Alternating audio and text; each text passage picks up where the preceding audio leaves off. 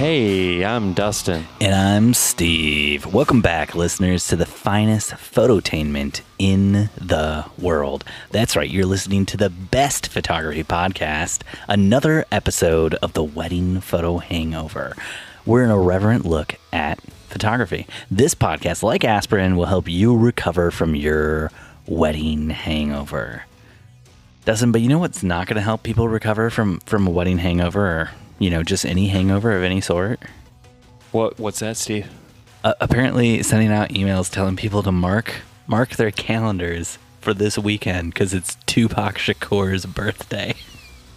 I thought this was a big weekend. Yep. Just checking my invite list of things I've been invited to this weekend. Yeah, Tupac's birthday is this weekend. Did you read about this? Did you see this? So this guy, a 65-year-old government employee in Iowa, he was the DHS director in Iowa, and he was fired by the governor of Iowa because he sent out too many emails with inspirational quotes from Tupac. And apparently the icing on the cake was when he sent out an email saying, mark your calendars, it's Tupac's birthday, to 4,300 government employees. Is in the picture of him with the white hair and the glasses, that's him? That's him. That's real him. Wow. That's not like a face app swap, make somebody look old. He's actually a 65-year-old dude who just thinks Tupac is the greatest. Could this be like one of those situations where he's actually somebody else living in this guy's body?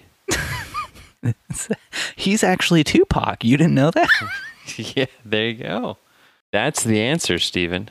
Yeah, so Jerry Foxhoven was fired for being too into Tupac.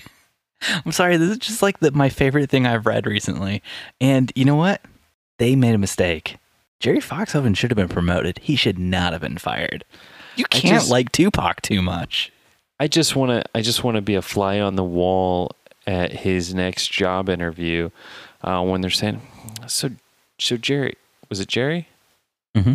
Mm-hmm. Yeah. So Jerry, I see that your tenure at the Iowa Department of Human Services ended rather abruptly. Can you explain to me what happened there? And he's just like, haters gonna hate, but I just love my boy Tupac too much, and apparently the good folks in Iowa don't agree with my music selection. You mean, like, how does he spin that in his favor? I don't know what to tell you. Do you think he's an internet sensation now, so really he can, you know, go into the music industry probably. Think about all the exposure he's got from this. Well, I mean, he's rich. He's so rich with exposure. Do you think when Governor Reynolds went in to him to fire him, he was like, I'm sorry, but it's time for we as a people to start making some changes? Stephen, speaking of changes, you just got back. Listeners might not realize this, but we were actually on a 2-week hiatus while Stephen traveled the world. And by the world, I mean Wisconsin. How was your trip, Steve? You look rested. You look well. Yeah, and tan too, right? You can see the tan. The shades, they're, you know, I just figured you turned a warmer lamp on. I did that. It was mostly that, actually. It's actually a UV lamp the doctor prescribed to me, so I wouldn't look so pale anymore. Okay. Yeah, he thought it could really brighten up my smile, bring a little life back to my dead eyes. It burns a little, working. Though. Yeah, could be working. Yeah. So how was all that water parking and Wisconsin-ing? You get a lot of cheese in you? No. Stuff those veins? Surprisingly, this year, like past years, we've always stopped at like a cheese shop because that's what Wisconsin's known for. And this year we decided not to do that, Dustin. Wow. But we did make the mistake, and it was a glorious mistake, of going to a local restaurant and ordering food, not realizing all the food there came smothered in Monterey Jack cheese sauce. Sounds amazing. How is that a mistake? Yeah. So I got like a hamburger smothered in Monterey Jack cheese sauce with cheese curds on it. Oh, yeah. Yeah. And the place was a distillery. And so they called it like their bourbon burger or something. So I was expecting like a bourbon sauce, but no, there's nothing like that. It was just a lot of cheese. Now you know what their bourbon's made of. Just straight cheese. Just, they wanted to open a restaurant, but figured they needed to be a distillery first. Yeah. You know how it is. It was a great trip, you know. Took Jenna out for her birthday on a margarita and taco tour of Wisconsin Dells. You know, Mexican food is probably not something the Dells are, you know, typically associated with, but I don't know. There's this taco chain, I believe, in New York called Del Taco. Maybe there's a correlation there. Dude, if there had been a Del Taco in Wisconsin, I would have hit that up. When Jen and I went to California, we got off of the airplane, tried to go to like a local restaurant near the airport because we were both just famished. Restaurant was closed. Tried to go to a different restaurant. That restaurant had a 2-hour wait. And we just happened to see a Del Taco then. We were both just famished. And we were about an hour away from, we were going to Ulysses' house the first night we were there. Ulysses Del Toro, the Wedding Photo Podcast. And I think I've heard of him. We stopped at a Del Taco.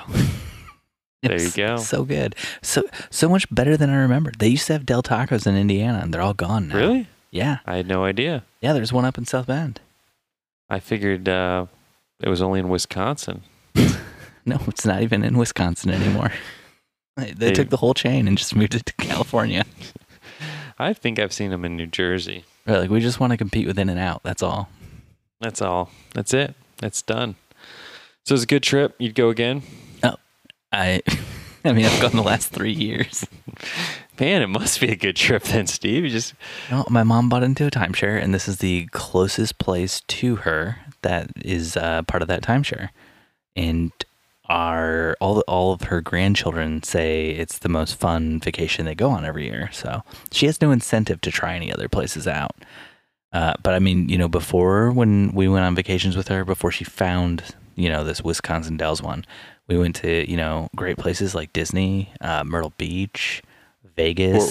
Fort Wayne. No, there's no vacation stuff in Fort Wayne, oddly. Yeah. There's actually more vacation stuff in Muncie than there is in Fort Wayne. It's weird. We should start a timeshare in Fort Wayne. Mm-hmm. Yeah. I don't know why I would when there's all those lovely condos in Muncie. So, speaking of needing to drink, what might you be... Speaking of needing to drink. What is the great Stephen Van Elk sipping on tonight? Tonight, Dustin, I am enjoying a Fathom IPA from Ballast Point Brewing Company. I believe I had a beverage there while I was in San Diego with Mr. Ulysses Del Toro. Oh, I didn't tell you this? Jen and I went there on Father's Day. left the kids back in Indiana, and on Father's Day, treated myself to Ballast Point. I went to the brewery. I tried like 5 or 6 of their beers. It's awesome. All we get out here for the most part is, well, now we get Fathom IPA. But before, all we got was like the Sculpin stuff, and I've never been a huge fan of Sculpin. But a lot of their other beers are real good, and this Fathom IPA is great too. I enjoyed what I had. Don't remember what it was, but I think it was a dark beer. Mm-hmm. You like dark beers? So every now and then. Dustin, what are you drinking tonight? Tonight, Stephen, I am drinking something a little different. Jamocha shake. A little Jamocha shake? Is it a Jamocha shake? You were working until 10 o'clock tonight, and you told me when you work late you like to have a Jamocha shake. This is like an episode or two ago. I was working late. So here in Fort Wayne, Indiana, where all the great people live. The best people. It's where everybody goes on vacation here in Indiana. You know? There's a lot of condos attached to strip clubs. It's almost as good as Santa Claus, Indiana. But we have this festival every year, and it happens to be this week.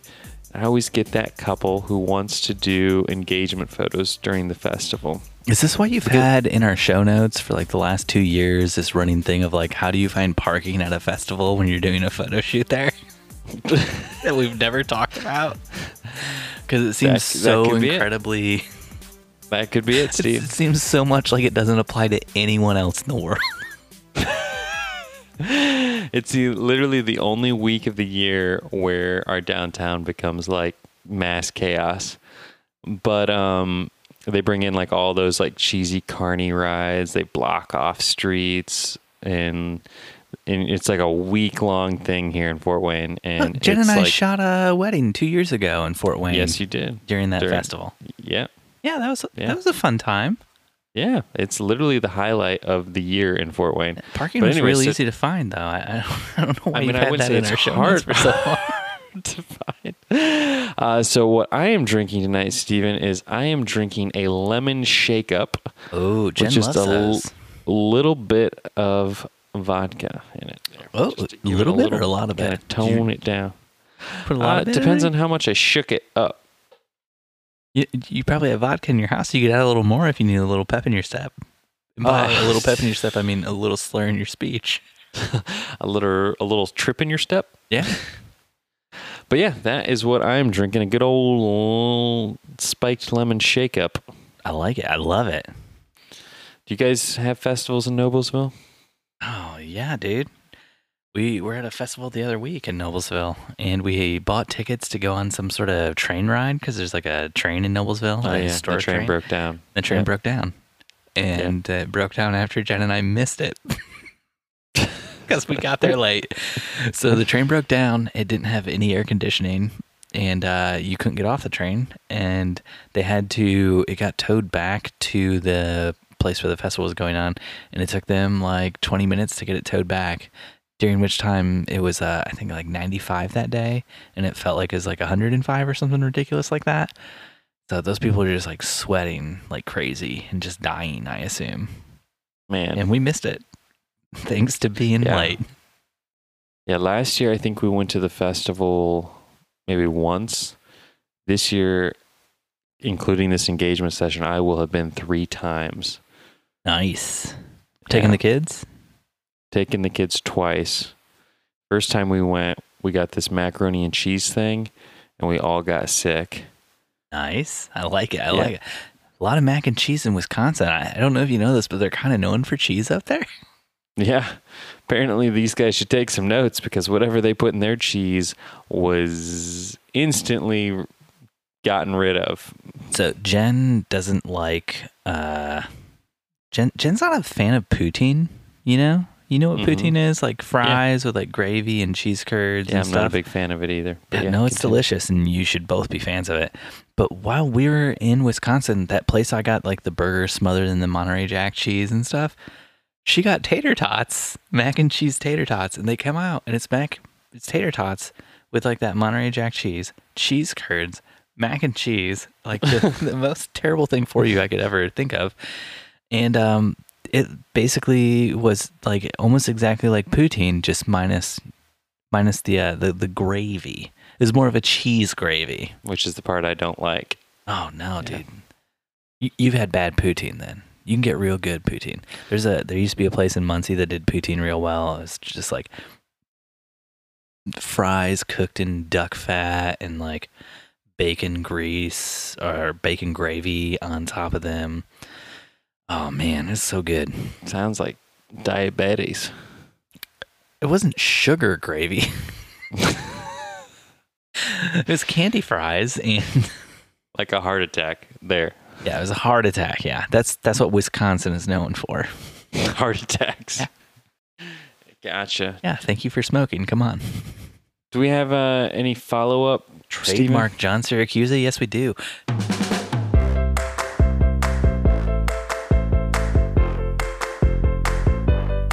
Dustin, you remember last week we talked about the influencer with 55,000 followers who was trying to get a documentary made about their wedding for free.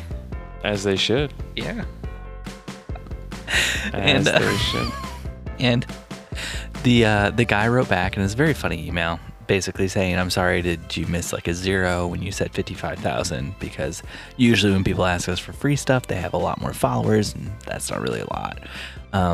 Well, the influencer's agent, if the influencer has an agent, didn't like this response that she got from this guy. What's his name?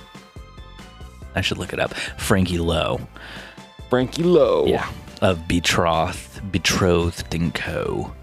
And the influencer's manager wrote back and said, frankly, my client and I find that kind of unprofessional email appalling, and we will no longer be considering you as contenders to shoot what would have been a very lucrative wedding for you.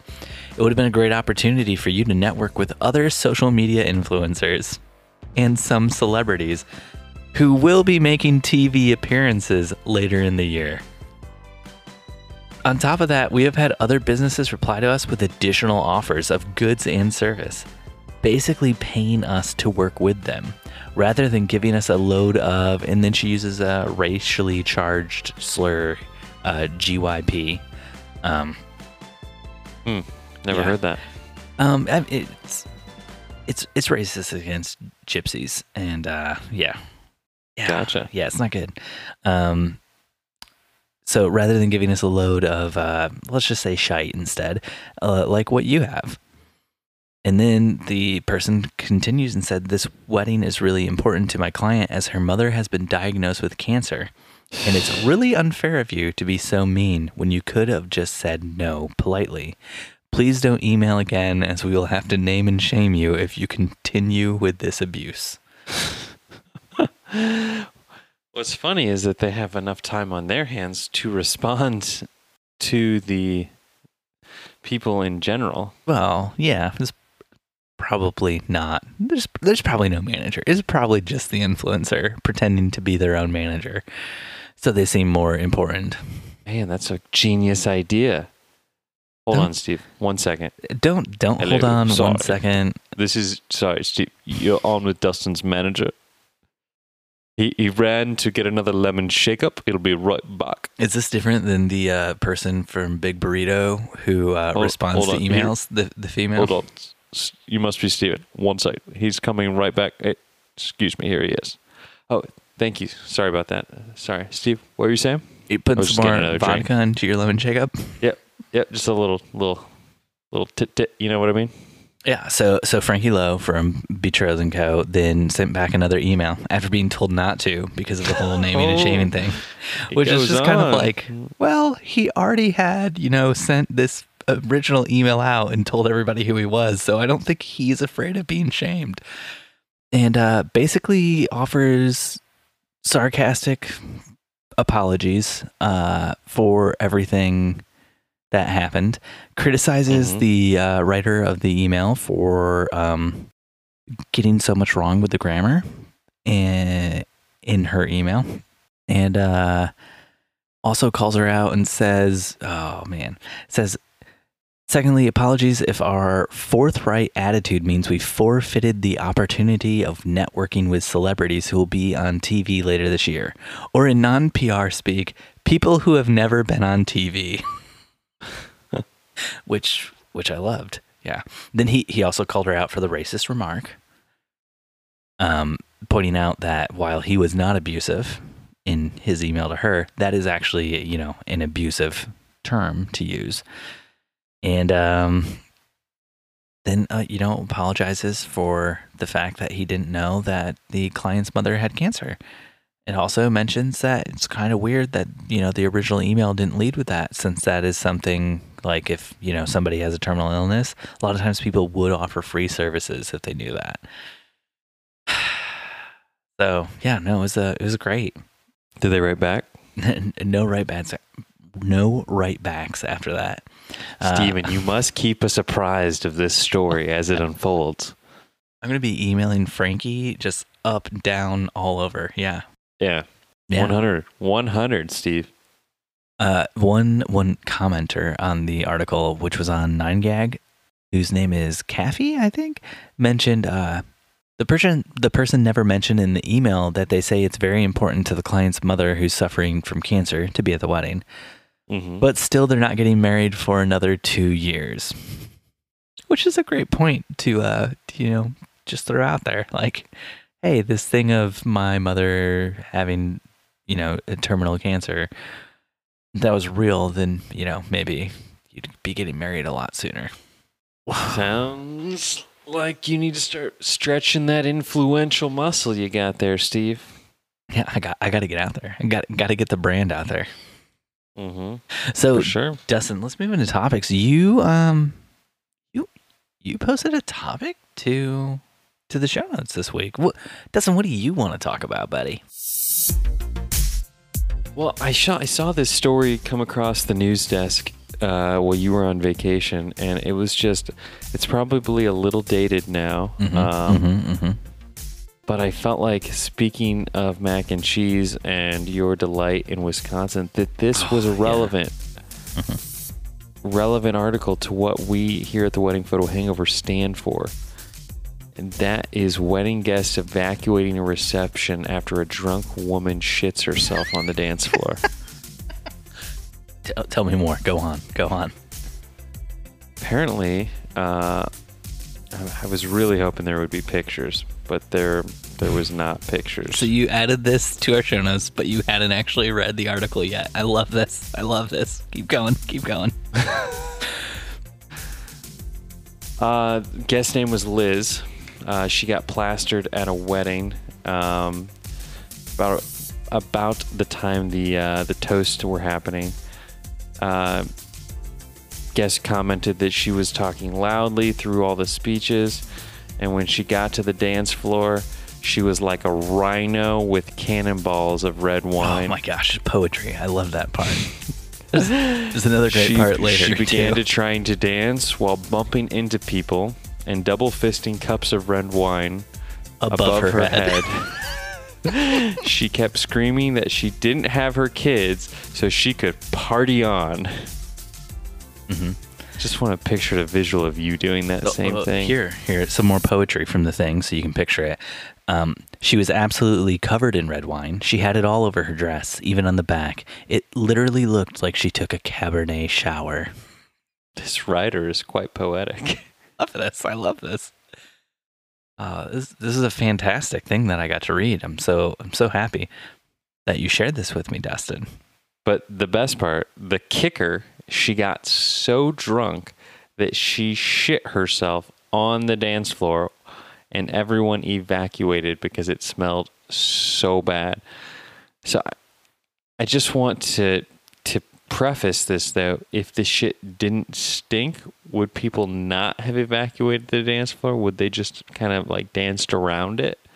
It makes it seem that the smell aspect was the horrific part. Well, I think what the act itself jumping not into so bad. Is she shit herself on the dance floor, and it sounds like you're thinking like she pulled down her pants or dress, pulled up her dress, and dropped her undies and just took a dump.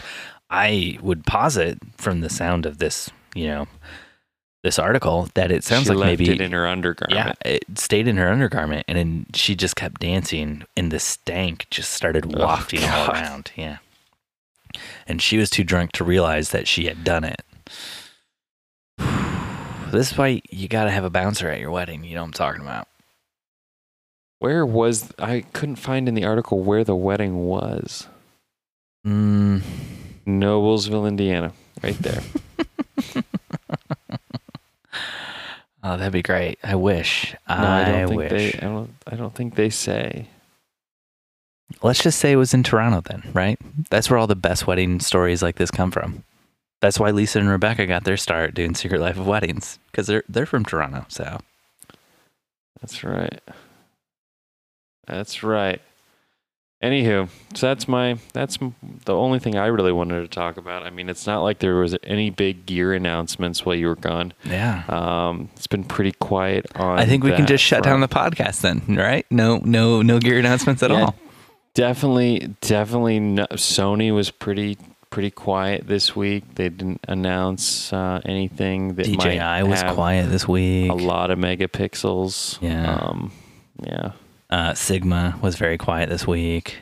Yep. Moment was quiet this week. Yeah. I think probably, honestly, Stephen, the reason all of these companies were so quiet is they were too busy gaming and preparing and stocking up for Amazon Prime Days. Oh, did something happen during Amazon Prime? Did you buy anything? Did you get anything on Amazon Prime days? No, I was on vacation. I didn't even check my email. I almost got suckered into some Bose headphones because they were like... Do you already have Bose headphones? One man cannot have enough Bose headphones in their lives. You have noise-canceling Bose headphones. I know, but every time I go on a flight and I see somebody with the Bluetooth version, because I have the old ones that still require to be plugged in, a freaking peasant. And then I see those Bluetooth. I see them like strap those on as they're walking down the gate, and just put all their stuff away, and don't have to flick wires as you're trying to buckle your seatbelt, or try to put your iPad in the center console, and then you got to lift your tray table up, and then your cord of your headphones is jerking your head forward, and person next to you gets caught up in your cord when they're buckling their seatbelt. Now you've got a neck cramp. It's a whole thing, Steve. It's a whole thing. It sounds like it. So, anyways, I saw an opportunity to perhaps get some Bluetooth ones. Then I realized Bose has great marketing genius when it came to this sale, and they have ones that look just like the noise canceling ones that just aren't noise canceling. You could buy a noise canceling set of headphones from a different company, a different brand. It doesn't have to be Bose. I'm a little bit loyal, Steve. I'm a loyalist, a brand loyalist when it comes to my audio gear. When it comes to your audio gear? Around my ears, pretty much. Your ear gear? My ear gear. Yeah. All about that. But yes, I didn't know if maybe if you partook in perhaps like they were running some crazy specials, $100 for some photo-related gear. Did you take advantage of any of that? Didn't even know it happened until it was too late. I even have like a Slick Deals alert set up to let me know when there are great deals on like Canon gear and stuff. So I would have thought I would have gotten, an alert about it, but nope. How long? So for those of you out there listening that live under a rock, Amazon had a glitch in their system during their Prime days and had some incredible savings on some very expensive camera equipment, including the Canon EOS R, the Sony A9, and what looks to me to be like a Canon, 500mm lens or something like that. Yeah. It's a $13,000 lens apparently, and you could buy it for $100 on Prime Day. Jesus. Yeah. So apparently Amazon realized what was going on and shut down people's accounts who were trying to buy like a bunch of stuff for $100. I think temporarily shut them down. Fuji X100 too. And somebody at Amazon caught it, but they didn't catch it before a bunch of stuff had already, shipped because of how fast Amazon is at, meeting the orders and sending stuff out. So that probably already shipped, never gotten it. Yeah, stuff that already shipped, people just got it. And now they paid $100 for a $13,000 lens, which they could immediately turn around and sell for what, Dustin? 9,000? Is that what you said? Somebody got the A. It was not just an A9; it was an A9 bundle with a 24-70. Damn, for $95. That'd have been awesome. Somebody got an A7 body for $95. Somebody bought two A6500s and then one A7 III with a 16-24 or something like that. All $400. Then saw it was also being used for like Canon and Nikon stuff as well. Started loading Canon and Nikon gear up into their cart, and that's when their account was shut down by Amazon for suspicious behavior. I was just reading that, and I was like, how would you like to be that guy who's like, fuck, why didn't I just pull the trigger on the A9? Why did I start with the A6500s? Yeah. I made a huge mistake. I mean, I don't feel like there's much to talk about here. This isn't much of a story. Some people got a great deal, windfall deal, and most people did not. The rest of us are just depressed now. Yep. Survivor's guilt. Honestly, if I had seen it, I don't know that I would have even bought it. I would have just been like, "This can't be real. There's something weird going on here. I feel like some third party company is going to steal my money."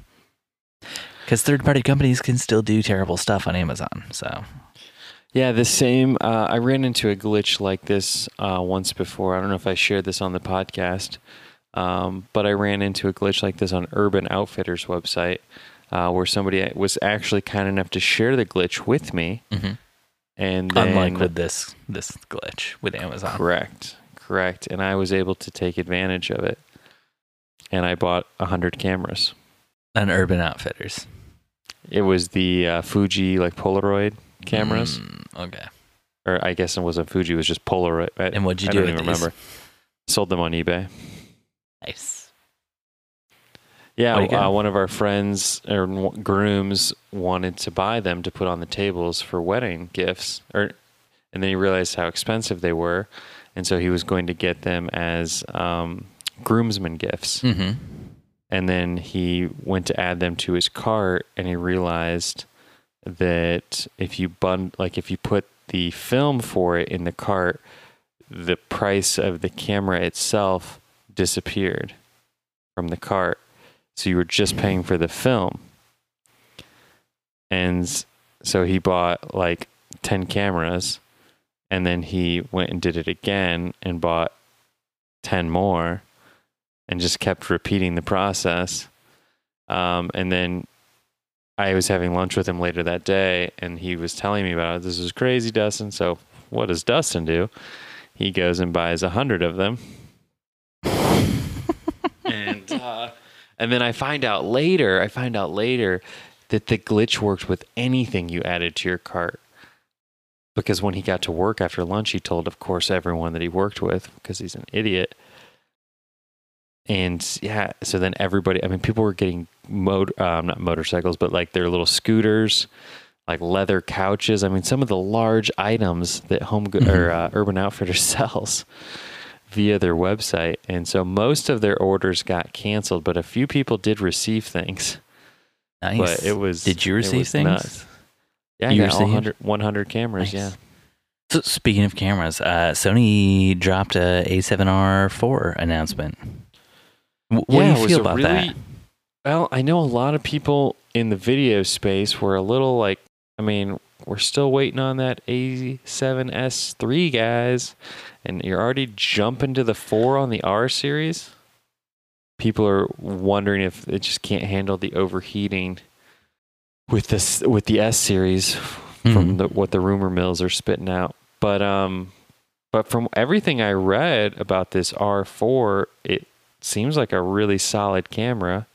Sounds like it does video better than the A7S, so who cares if they never come out with another A7S, right? Well, I mean, we don't really need 61 megapixels. It's a bit overkill for what we do. Are you taking photos with this, or are you doing video with this? Well, why don't you walk us through what makes it such a good video camera other than incredible autofocus? It has incredible autofocus. Oh, okay. Yeah. I don't know. It's got your 2 card slots. It does have so does that mean slots. You're switching? No. Okay. No, I'm too invested into the 5D Mark IV series. Can't even go mirrorless with Canon. Just really make a big deal about the eye focus for animals, and I don't shoot animals, and I didn't realize there was such a large sector of photographers that were being neglected with their autofocus capabilities because they didn't focus on animals. So what does the A7R4 do? It's a camera. It's 61 megapixels. Who cares? Who's ever going to use 61 megapixels? I don't know. Somebody like James Kelly who shoots landscapes? Yeah, I guess. As a wedding photographer, do you see any need for this? Do you see any use for 61 megapixels? So I think the argument is constantly made like, wow, 61 megapixels means the image is going to be huge. But also with 61 megapixels comes a tremendous amount of information in your files.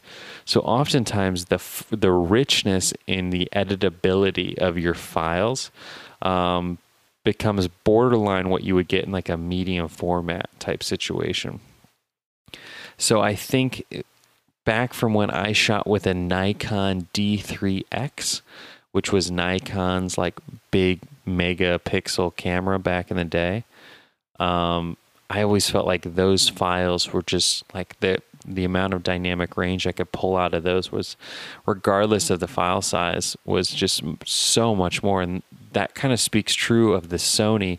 The dynamic range is supposed to be nuts in these files. Mm-hmm. I think someone said like 10 stops or 15 stops or something, just bananas.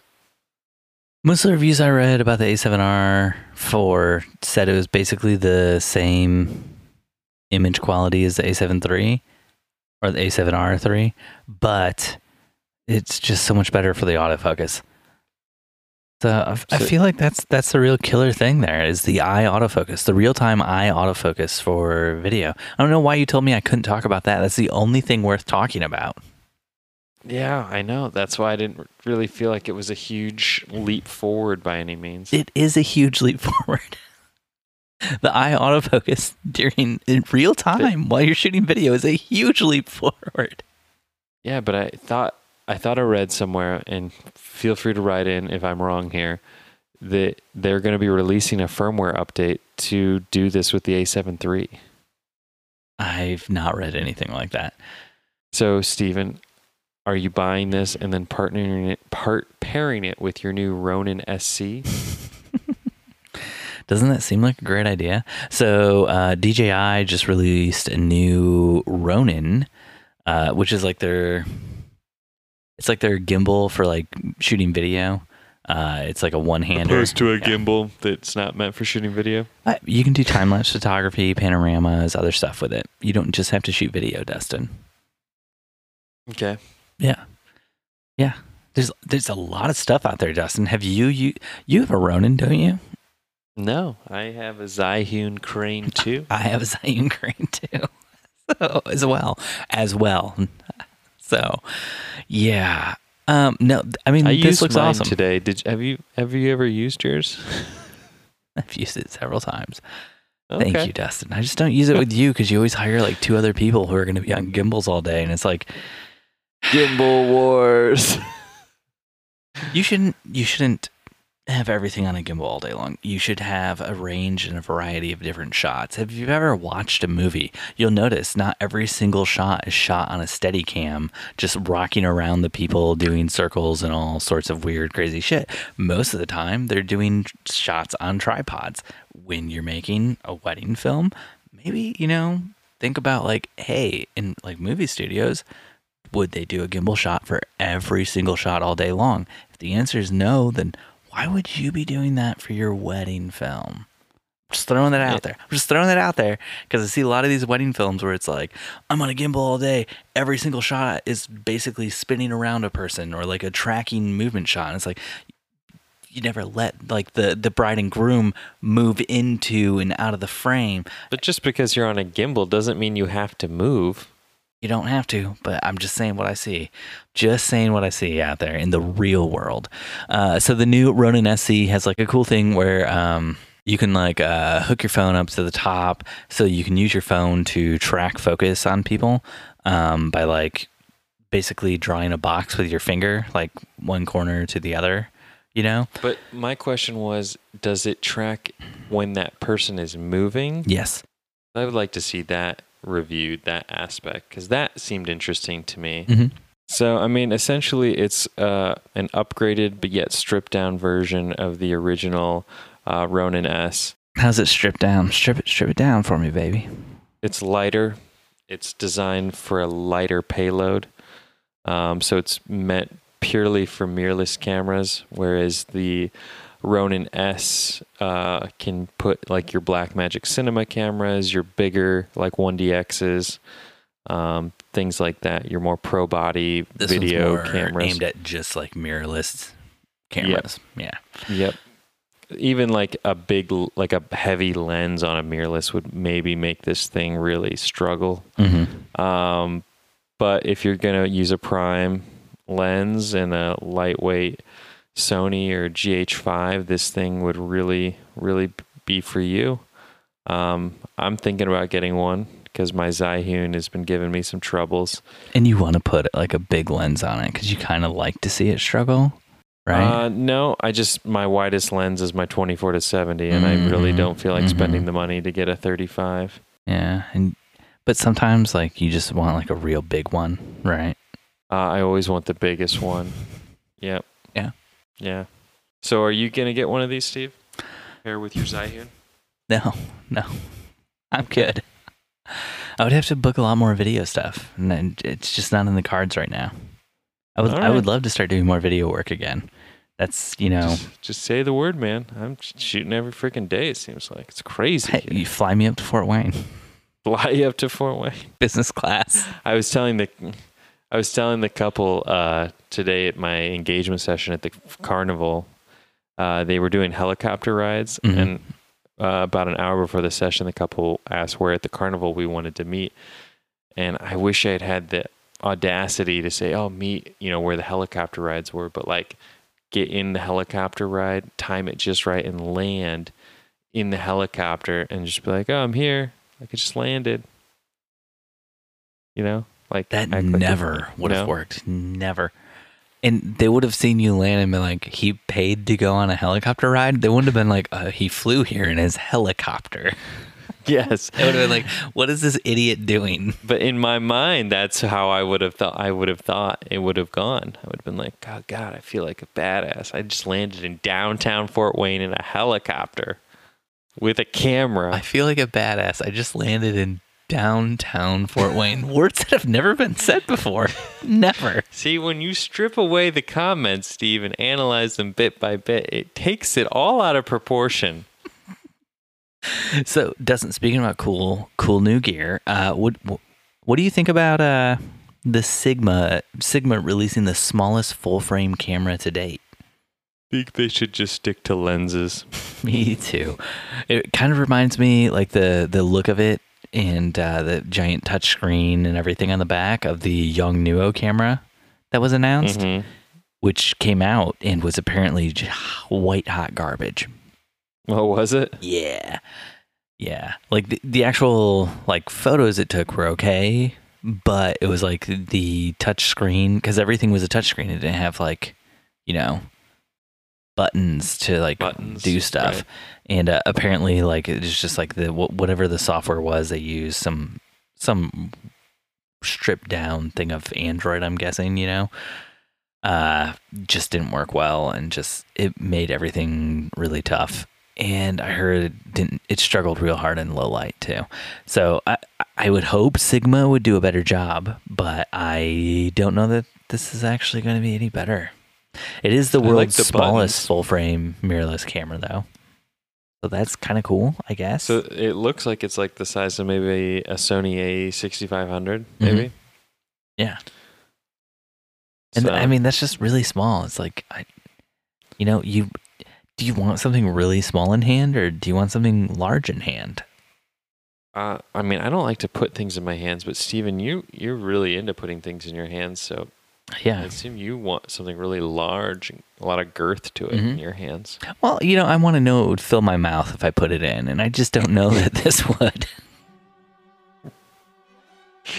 He went all the way in with that one. Dustin, do you want to head over to the drone zone? Welcome to the drone zone. Man, this kind of ticks. Since I can't fly a helicopter, obviously I must fly a drone. So without further ado, let's cross over into... the drone zone.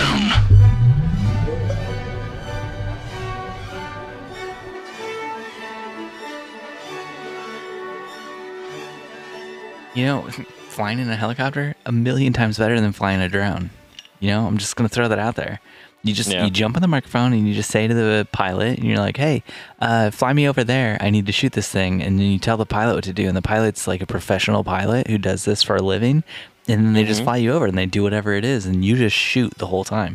And you're not worried about hitting power lines, hitting Spider-Mans. You know, you're just getting the shot. You're just getting the shot. But you would probably need a gimbal, like a Ronin SC. No, I've never. I've shot out of a helicopter before. I didn't use a video gimbal. Yeah, just handheld out of a helicopter. Yeah. A helicopter with no doors. Sounds fun. Yeah, they just loosened the seatbelt so I could lean out the side. Yeah. Sounds super safe. It's so much fun. It's the best experience I've ever had shooting video, period, hands down. Drones just don't compare. But this new Moment Air Kickstarter thing, do you want to tell us a little bit more about that? I mean, this is combining Kickstarters and drones. That's like your things. This is made for you. For those of you out there who aren't familiar, Moment is for those of you out there who aren't familiar, Dustin is a person who invests a lot of money into things on Kickstarter that will never get shipped and never arrive. So basically, if Dustin gives any money to this, it guarantees that the Moment will never actually ship this thing. That's why I'm not buying it. Yeah. I'm sorry, Dustin. Did you want to talk about the Moment thing, though? Sure. I just wanted to set the stage for everybody listening. So Moment is a company that designed a lens filter case situation for iPhones a couple years back and had just a myriad of success with that. And so with the mobility of drones, they thought, why not go back to the drawing board and design the same lens we did for the iPhone that gives you that anamorphic lens look with the really great flare for the drone. And so that's what they did. And it's only for the Mavic series, but it looks really cool. Unfortunately, I just don't shoot enough video with my drone. I do more stills with mine to make it really, really worth it for me, but I would love Steven to buy it when it comes out and, you know, review it and let me know how it is. Yeah, that sounds like something that'll definitely not happen. So, man, that's great. Yeah, I thought so. Is the Moment Air Kickstarter, is it for a specific drone, Dustin? I said the Mavic. Just for the series. Mavic? Yeah. But is it for the Pro or the Zoom? It said it could be used with either. Really? I thought that's what I read, at least. Now you have me second guessing my. So you can't use it with your beloved Phantoms? No, which I think I'm going to sell. Phantoms are out. Phantoms are going the way of the dinosaur. It's all about those Mavics now. You know what's going to happen next? No, it says Mavic 2 Pro and Zoom. You know what's going to happen next, Dustin? They're going to throw out those Mavics, and it's going to be all about that DJI Spark. All about that Spark. Yeah, they got to get those drones even tinier, even smaller. Yeah, what's funny is I saw this announcement, and I immediately thought of my friend Luke, who shoots wedding videos and does a lot of stuff with drones in his wedding videos. And I thought, man, this would be right up his alley.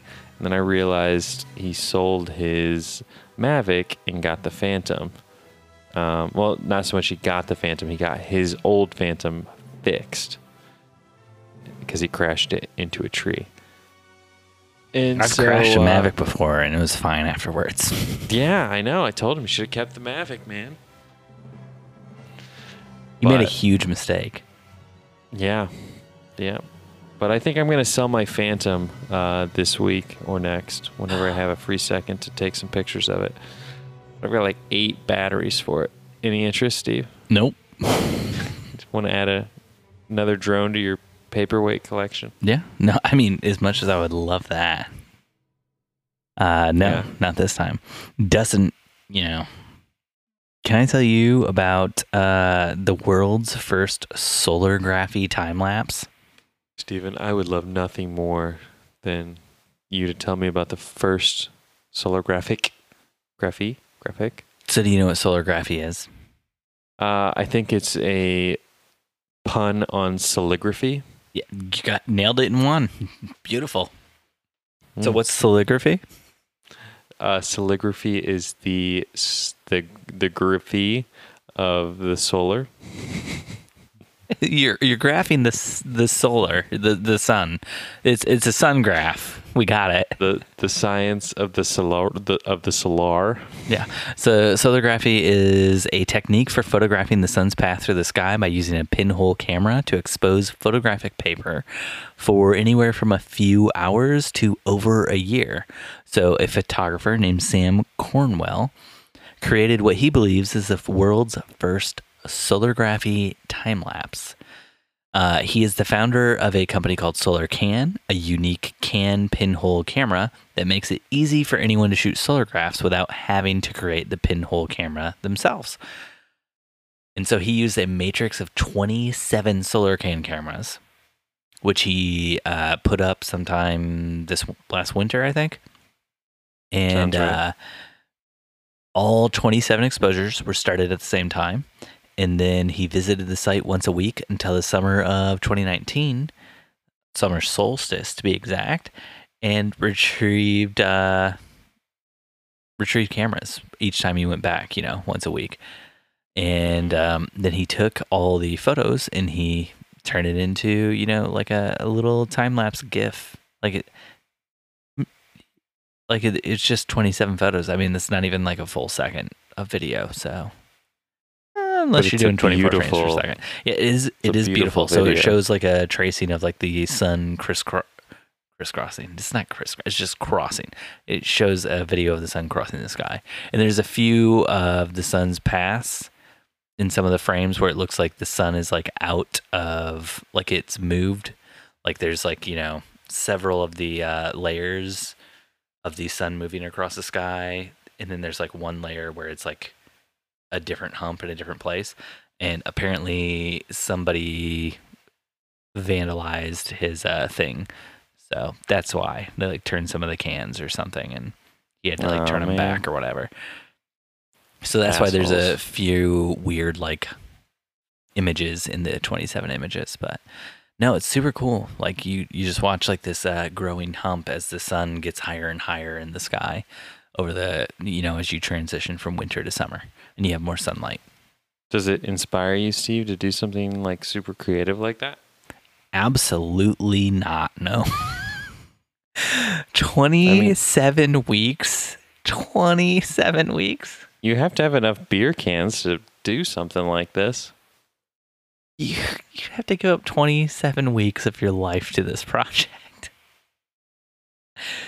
Actually, I mean, that's not bad. It's not like you're giving up 27 weeks. You just go once every week and take a new beer can down. That's basically what they are. But I don't have the patience for something like that. Doesn't Steve, you have the patience for something like that? Steve, I have the patience for a lot of things, and then I don't do them. Because you're too busy being patient with me on this podcast.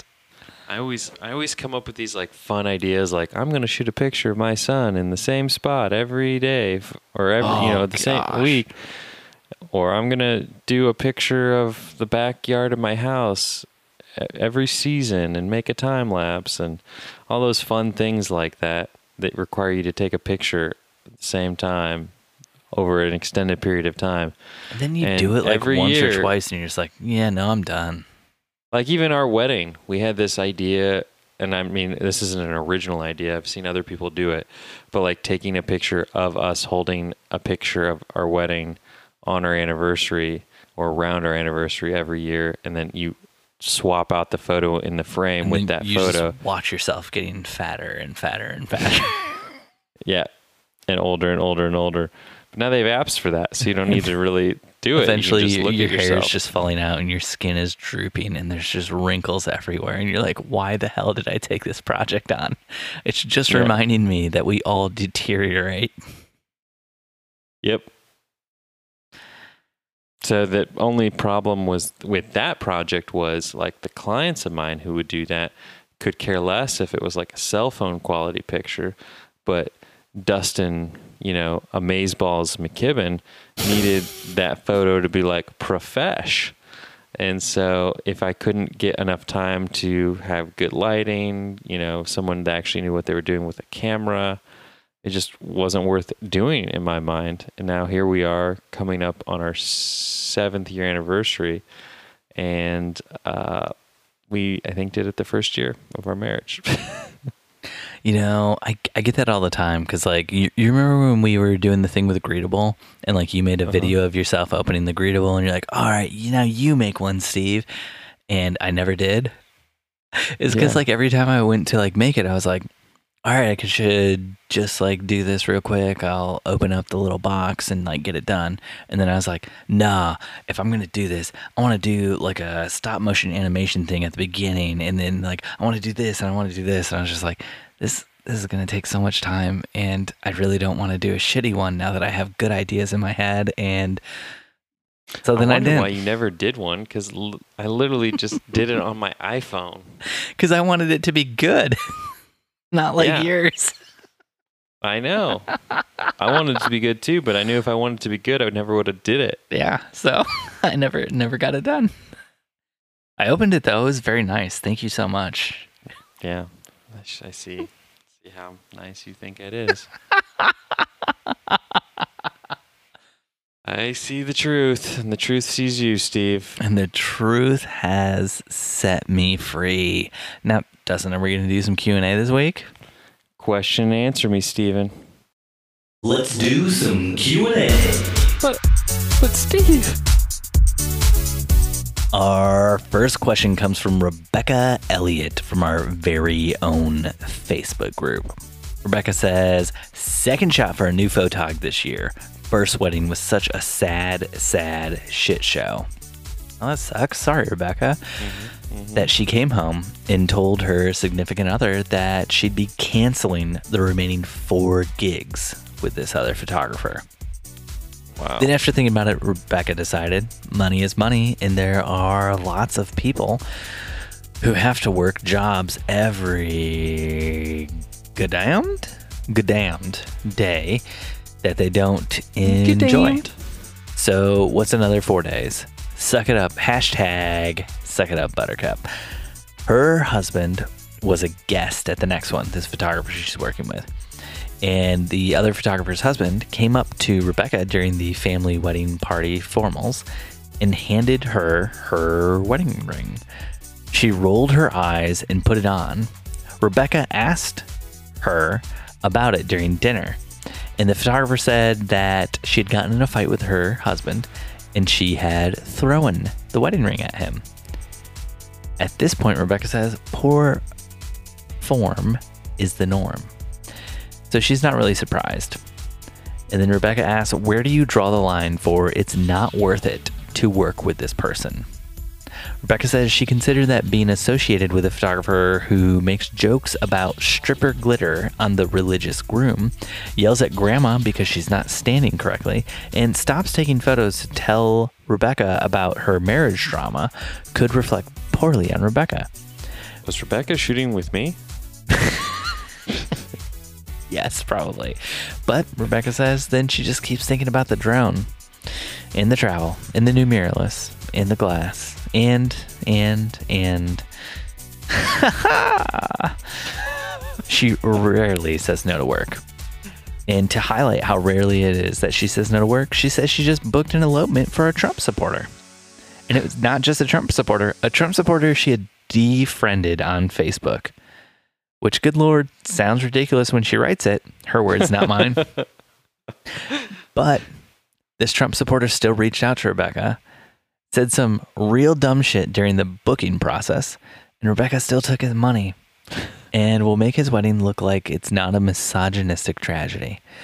So, Dustin, when do you say nope and walk away from a client?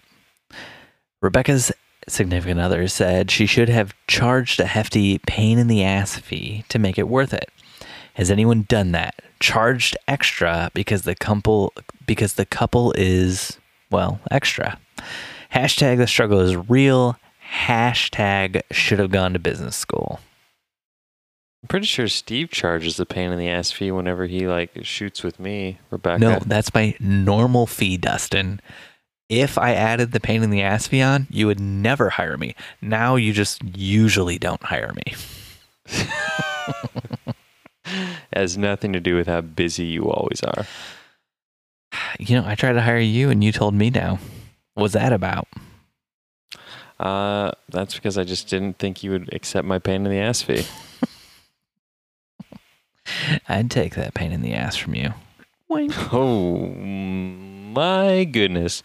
Rebecca, that is a great question, though. I am cut from the same cloth as you. Yeah, Dustin doesn't like butt sex either. He does not like a pain in the ass. And I'm just going to come out and say it. I don't like a pain in the ass either. It doesn't mean it's always going to be unpleasant getting though, you know? God. But yeah, Rebecca, God, I just shot a wedding on 4th of July weekend. Somebody called and asked me to second shoot. There's nothing worse, Rebecca, than being at a wedding that you're second shooting and realizing about midway through the wedding that that bride had inquired with you. And because it was a holiday weekend, you jacked up your prices, and then here you are, still at their wedding, now making second shooter pay instead of first shooter pay. Mm. Why did you say yes to that? That should have been a hard no. Because I needed him to second shoot for me for a wedding I have coming up, and he was like, yeah, I'll second shoot for you, but you have to second shoot this wedding with me. And I was like, fine. Damn it. Rebecca, I'm just going to say it. Have you considered maybe this photographer you're working with isn't a piss poor person? Have you considered maybe that religious groom hit up a strip club right before his wedding? Maybe that was stripper glitter all over the religious groom. Maybe if she wasn't just making a joke, maybe that was a passive-aggressive way for her to say, look, I know I was stripping last night, and you were there watching me strip, because I assume she's also a stripper, and that's how she knew to make the joke. And maybe it's actually a passive-aggressive little jab at the groom. Have you considered that? Maybe grandma's not standing correctly. Maybe she's faking the osteoporosis. Maybe she could stand up straight. Have you considered that maybe her marriage drama is more important than taking photos during a wedding? Because that's her life. That's without her marriage, she's nothing. Which is why she had to throw her ring at her spouse, because it was symbolic of everything that she had. And she wasn't so much throwing it at him as giving it to him as a symbol of how much she loved him and how much she needed him in her life. Have you thought about these things, Rebecca? Because I'm thinking about them now. And I think, yeah, maybe hashtag suck it up, buttercup. Maybe you need to get in the game. Rebecca, have you considered throwing things at your significant? Oh, gosh, no, please don't do that. Rebecca, please don't go to jail because what Rebecca, I just said. I wonder if you use something like a Honeybook or 17 Hats, something like that, for your clients. And if you do, have you thought about maybe using something like that for your photographers that you second shoot for? Perhaps laying out some coverage options within their selection process. So you have your standard second shooting hourly rate or whatever. They can punch in however many hours, or maybe you do a day rate situation. And then have some beautiful a la carte add-on options like personal marriage therapist. Look, I know $150. I know you hired me, Dustin, to second shoot with you, but and here's my rate. It's just $500 for the whole day, and that is unlimited coverage. But I'm just going to tell you, Dustin, I've been working with a lot of primary shooters, and I feel like the correct amount of coverage for me is to really show up about 10 minutes before the ceremony. And then immediately after the ceremony, I peace out, because you don't need two angles for all the portraits that you're doing anyway. And so it's really it's really a waste of your time if I'm there and annoying you and bugging you. So I just peace out then. I show back up at the reception after you've done the detail shots. And I just kind of capture. Yeah. A little intoxicated. Maybe. It depends if there's a good bar around, or if the reception itself has a good bar. I might be there before then, just, you know, at cocktail hour with the guests. And so I'm just going to show up and, you know, take a few photos. Getting that blog content. Getting that good blog content for you. Getting that first dance. Photos of it. Getting those info. Toasts, you know, what we're talking about here. And then, you know, really after like all the formal dances are done, like you don't need two photographers there for the rest of the night.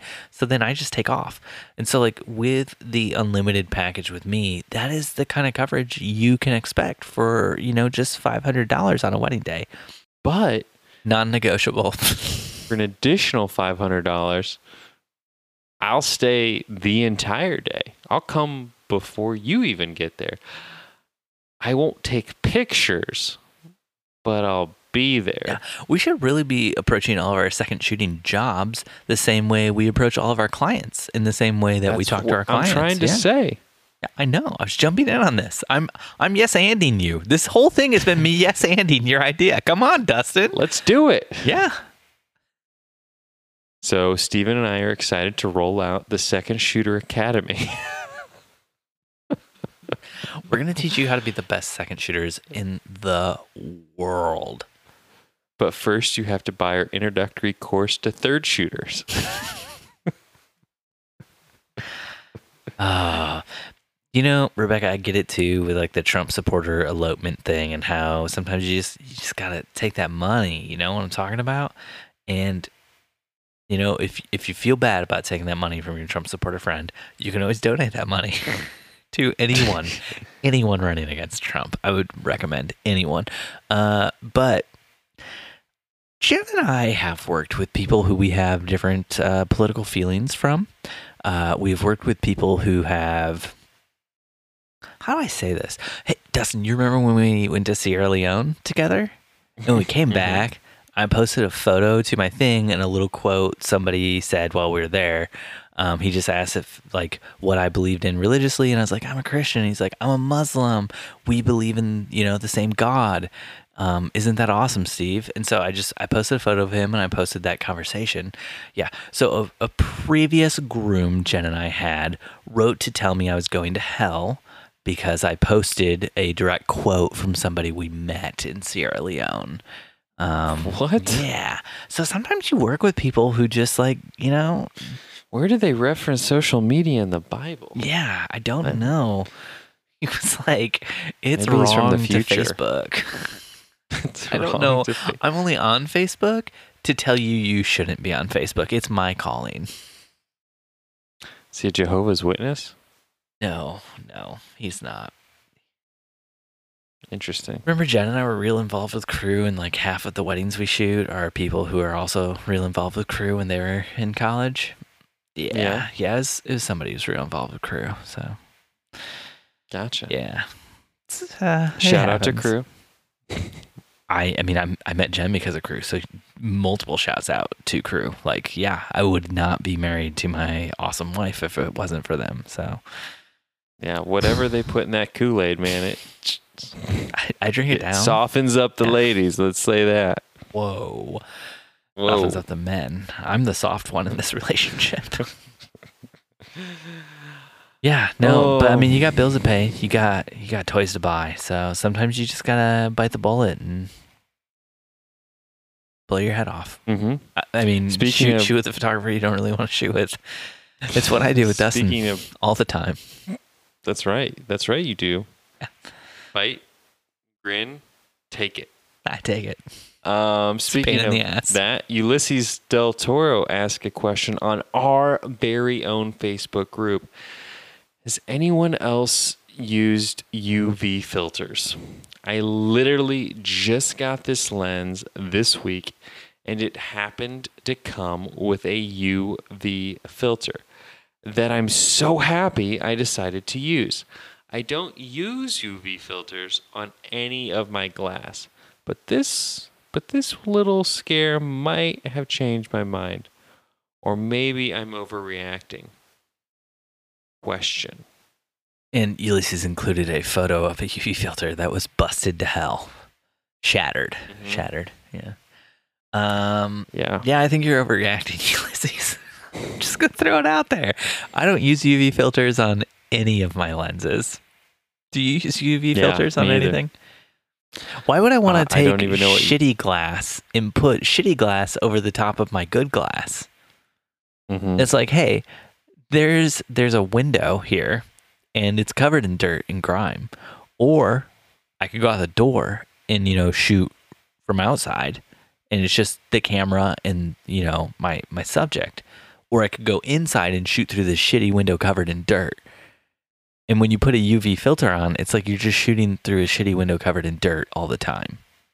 Unless, of course, you buy a really high-quality UV filter. Mm-hmm. From weddinghangover.com/store/not-ever-gonna-happen. Mm-hmm. Mm-hmm. That's the one. Yeah. You can buy all of our products there. So I think we answered that one. Let's move on. Critique Hedge from our very own... Dustin, is he overreacting? Come on. He's reacting poorly. A little over, in my opinion. First of all, Ulysses, it sounds like this question is better... would be better handled in an anger management group. Yeah, maybe if you didn't throw your lens at the ground. People who don't bash their lenses around. Maybe if you took care of your equipment, Ulysses. Wow, I think we just lost a Patreon supporter. It's crazy. It's okay. Anything to do with Ulysses gets cut for the Patreon episodes. All right. Don't use UV filters. Just general rule. Yeah. When they shatter and they're up against like your lens like that, you have a more chance of like scratching your lens from the glass of the UV filter shattering and it getting stuck on your lens. Than you do if like you hit your lens and there's no UV filter there, because the glass on your lens is incredibly tough and the glass on UV filters isn't very tough. So, I mean, to each their own. Like, if you really want to use UV filters, like, go for it. But, like, it's a trade-off, and it's not, like, a clear benefit. It's not something that you're clearly winning if you have one on or losing if you don't. I would just put a bunch of Vaseline on the front of your lens, Ulysses. Give it that soft look. Anytime you, like, rub up against a wall or it, like, slips out of your hands, it's just going to keep on sliding. That way it doesn't really have a lot of impact. Just really lube up the front of that lens. So, Dustin, next question. Go into a random Facebook group. A random person named Luke asked in a random Facebook group. Definitely not somebody who you know or reference on this podcast all the time, and then I cut out of the podcast. For those that travel for weddings, do you have any sort of contingency clause in your contract? The couple is booking a room under the resort package for myself and my second, and also likely booking the flights. So I'm just wondering if I should include a clause stipulating 2 nights before and the night of the wedding for lodging, for example. Let's just say Luke and I from this random group had words as to why I'm not getting to go to this wedding in Mexico. What? Like, I'm sorry, what? Who? Who's going to this wedding in Mexico? He's taking his wife. Can you believe it? He clearly said his second shooter here. Which is his wife. But you've told me multiple times she doesn't shoot video. Well, when it comes to going to Mexico, apparently she's okay with it. So, Luke, you should have a contingency clause in your contract stating that you're not going to bring Dustin with you to Mexico. Yeah, that's what you really need to look out for here. Hey, Luke, how much did Dustin yell at you? That's what I want to know. Hey, Luke, did Dustin yell at you as much as you yelled at him when he took not you to Sierra Leone? He had his opportunity. I know you asked him before me. It was between you, him, and Aaron. And you made the worst decision of your life. And you happen to be the only one that said yes. I don't need to talk to my family about it. I don't need to talk to my wife. She supports me. So, Dustin, you just got back from a wedding in Mexico. What would you say contingency clause-wise in your contract to Luke, who you definitely don't know from a random Facebook group? So when we're talking about contingency, are we speaking specifically about just like travel in general, or are we talking like, I mean, that was a huge fear of mine was getting sick, and God, I got sick at the wedding I was doing. And there was like nothing I could do but suck it up and just deal with it. Hashtag suck it up, buttercup. Mm-hmm. You heard it here first. But,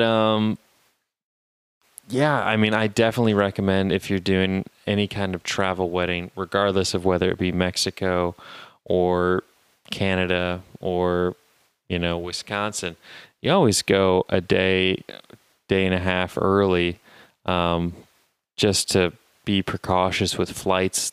Flights are really unreliable right now, especially in these busy travel months.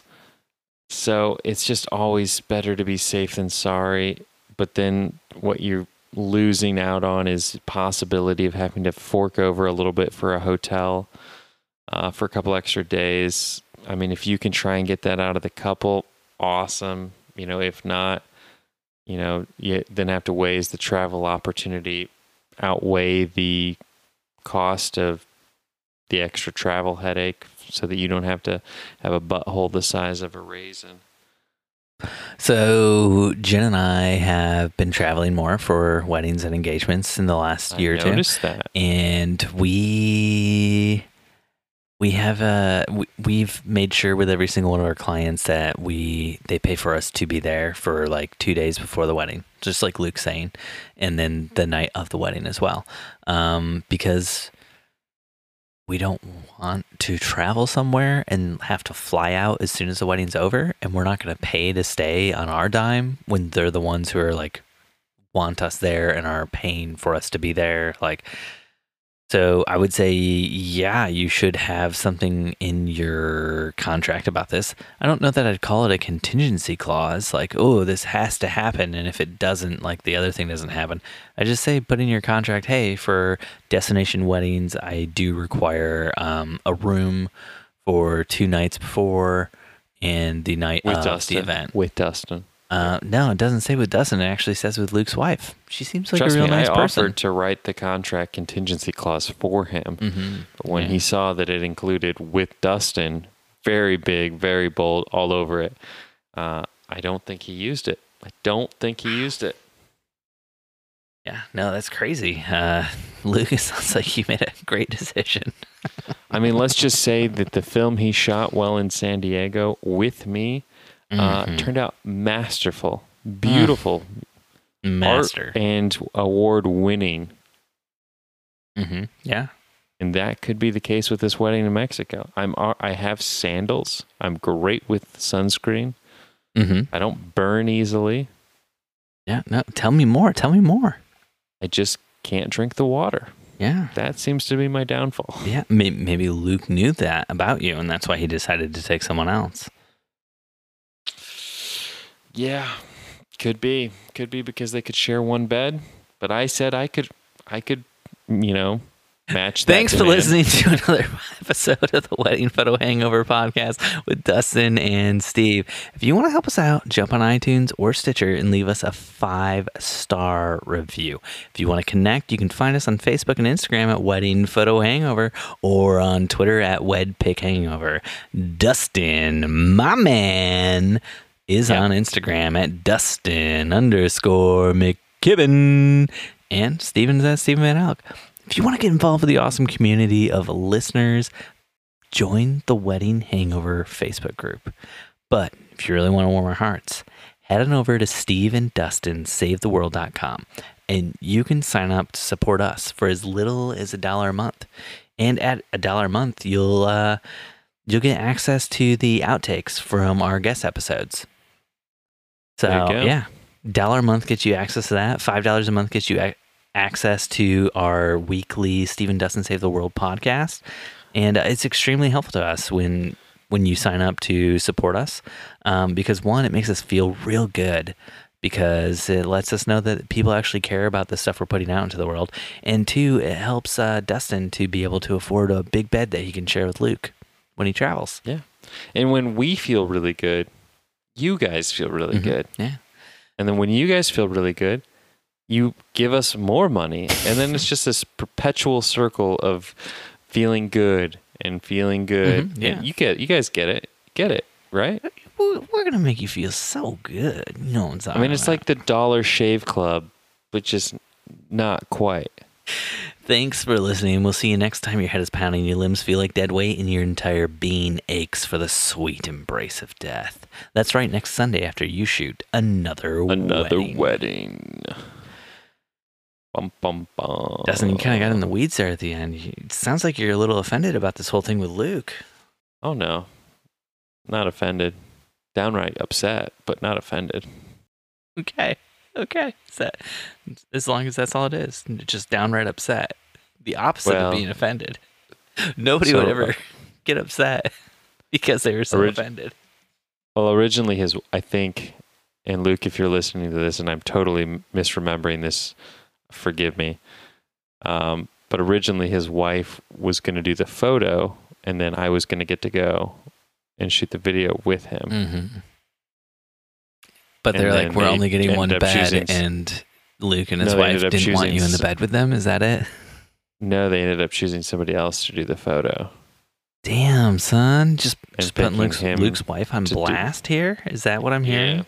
Yeah. I could be mixing up two different wedding situations here. You know what? I would give the same advice to Luke's wife as I gave to you, which is, if they choose not to go with you and go with someone else, then you don't go and second shoot for somebody else at the wedding. Yep. That could be a little awkward. Hey, the person that you're second shooting for, that the bride turned you down and then hired them, is that Luke?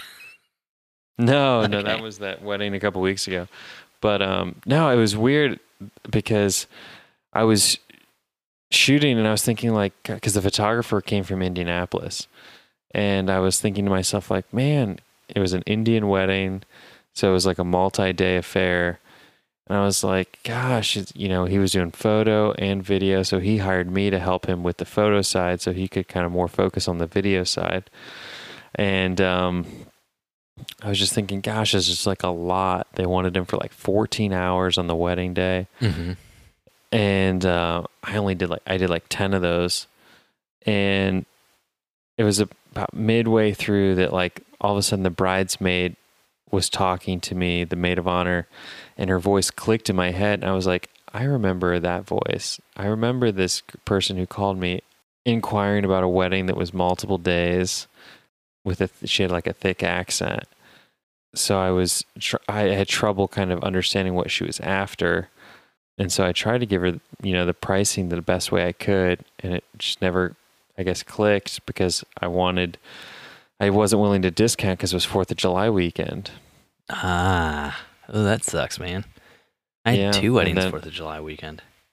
And then, I ended up shooting a 4th of July wedding with Luke and then a 4th of July wedding weekend with this guy from Indy. I was like, gosh.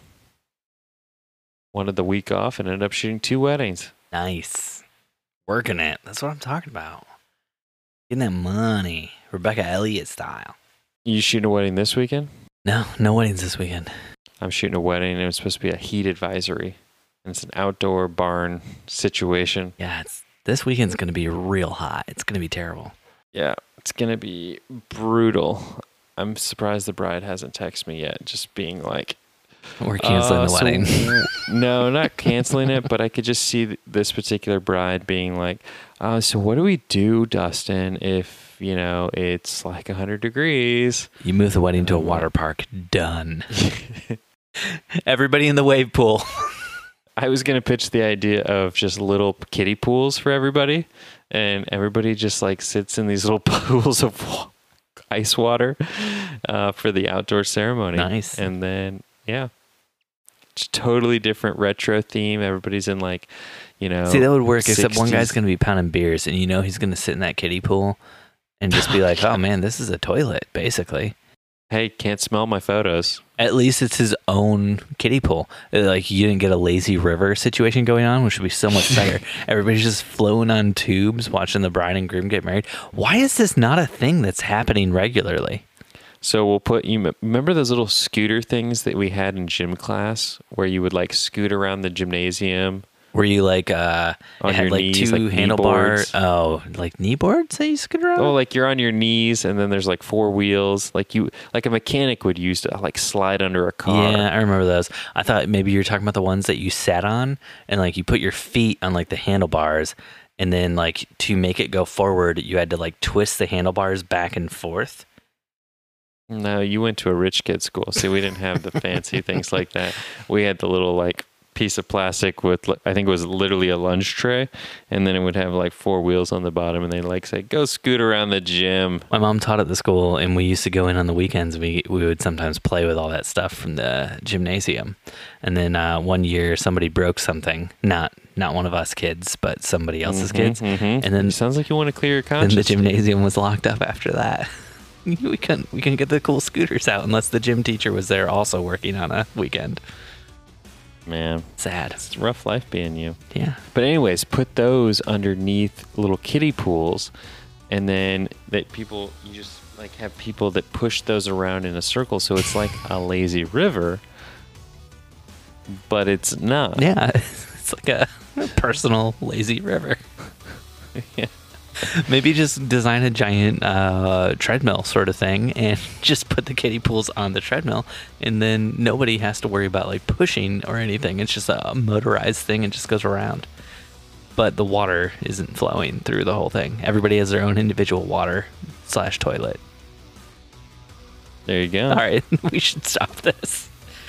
Doesn't have a great night tonight. Good night. Bye.